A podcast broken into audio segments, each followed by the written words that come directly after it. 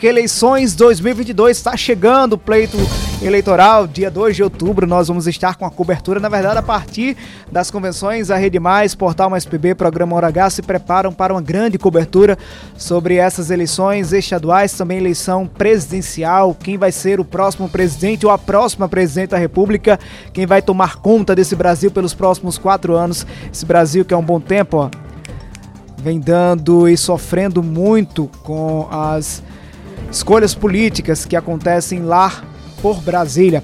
Mas a gente vai acompanhar, trazer debates, entrevistas, análises sobre todos os cenários eleitorais, eleitorais a partir de agosto, quando forem finalizadas as convenções aqui na Paraíba e também no Brasil. 6 horas e 47 minutos, falando em convenção, falando em disputa eleitoral. Pode continuar com o BG de eleição, Marcelo Gomes?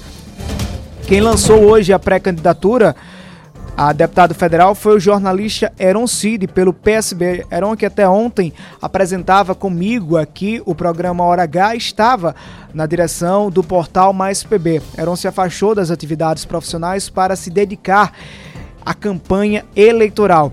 A solenidade aconteceu hoje, no final da manhã, início da tarde, na sede da Associação Paraibana de Imprensa, no centro de João Pessoa, e contou com a participação do governador João Azevedo, pré-candidato à reeleição pelo PSB.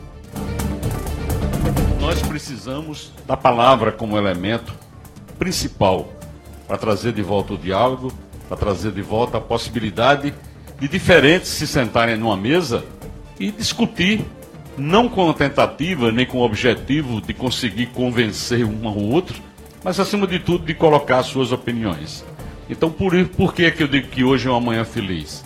Porque nós teremos um verdadeiro representante da palavra, da capacidade de dialogar, daquilo que pregou a vida toda, daquilo que fez da sua profissão exatamente a palavra, através da palavra, expressar os seus sentimentos. E aí, meu caro amigo Heron, que você se sinta extremamente acolhido dentro do PSB. Porque é nessa lógica que nós esperamos. Nós, a, a política tem uma necessidade constante de uma renovação, de novas pessoas que cheguem com novos olhares, com novas leituras, principalmente sobre as demandas da sociedade. O que nós queremos e esperamos verdadeiramente é que o debate retome, é que as discussões sejam retomadas e que a gente possa, através do diálogo, ir na direção daquilo que é função de cada político mudar a vida das pessoas. O, pre o presidente estadual do PSB, deputado federal Gervásio Maia, também esteve presente no evento.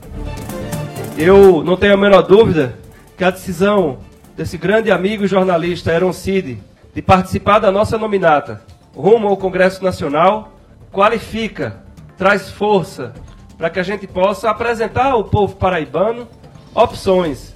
E que opção, né, gente? Na verdade, eu considero um luxo ter Heron na nossa chapa, porque ele vai representar muita coisa para o Estado.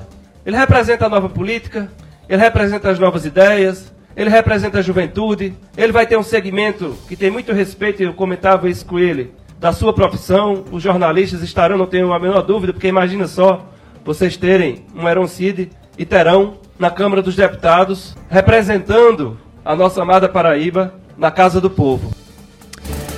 Durante o discurso, o jornalista Aaron Cid citou a necessidade de diálogo para a construção da política e também a pluralidade de ideias contra extremismos política do caos, da desconstrução não tem nos levado a nada. Eu acredito na política que constrói, na política que ergue pontes, não muros, para que nós juntos possamos, nas nossas diferenças, encontrar pontos de convergência. É tempo de vencer um grande desafio, é o desafio que está posto para mim, porque é tempo também, pastor Rômulo Pinheiro, de reconstrução, de reconstruir de reerguer as paredes de esperança. É tempo também de renovação. Não apenas de nomes, mas de posturas. Não apenas de pessoas, mas de perfis. Porque nessa dicotomia da polarização, o Brasil tem perdido muito tempo, deputado Anísio Maia, e voltado a debater temas da época da ditadura militar que lhe perseguiu. Nós estamos em 2022 discutindo conceitos de 1964, como se ainda estivéssemos numa Guerra Fria para discutir vermelhos e isso e aquilo outro, Rússia, Estados Unidos.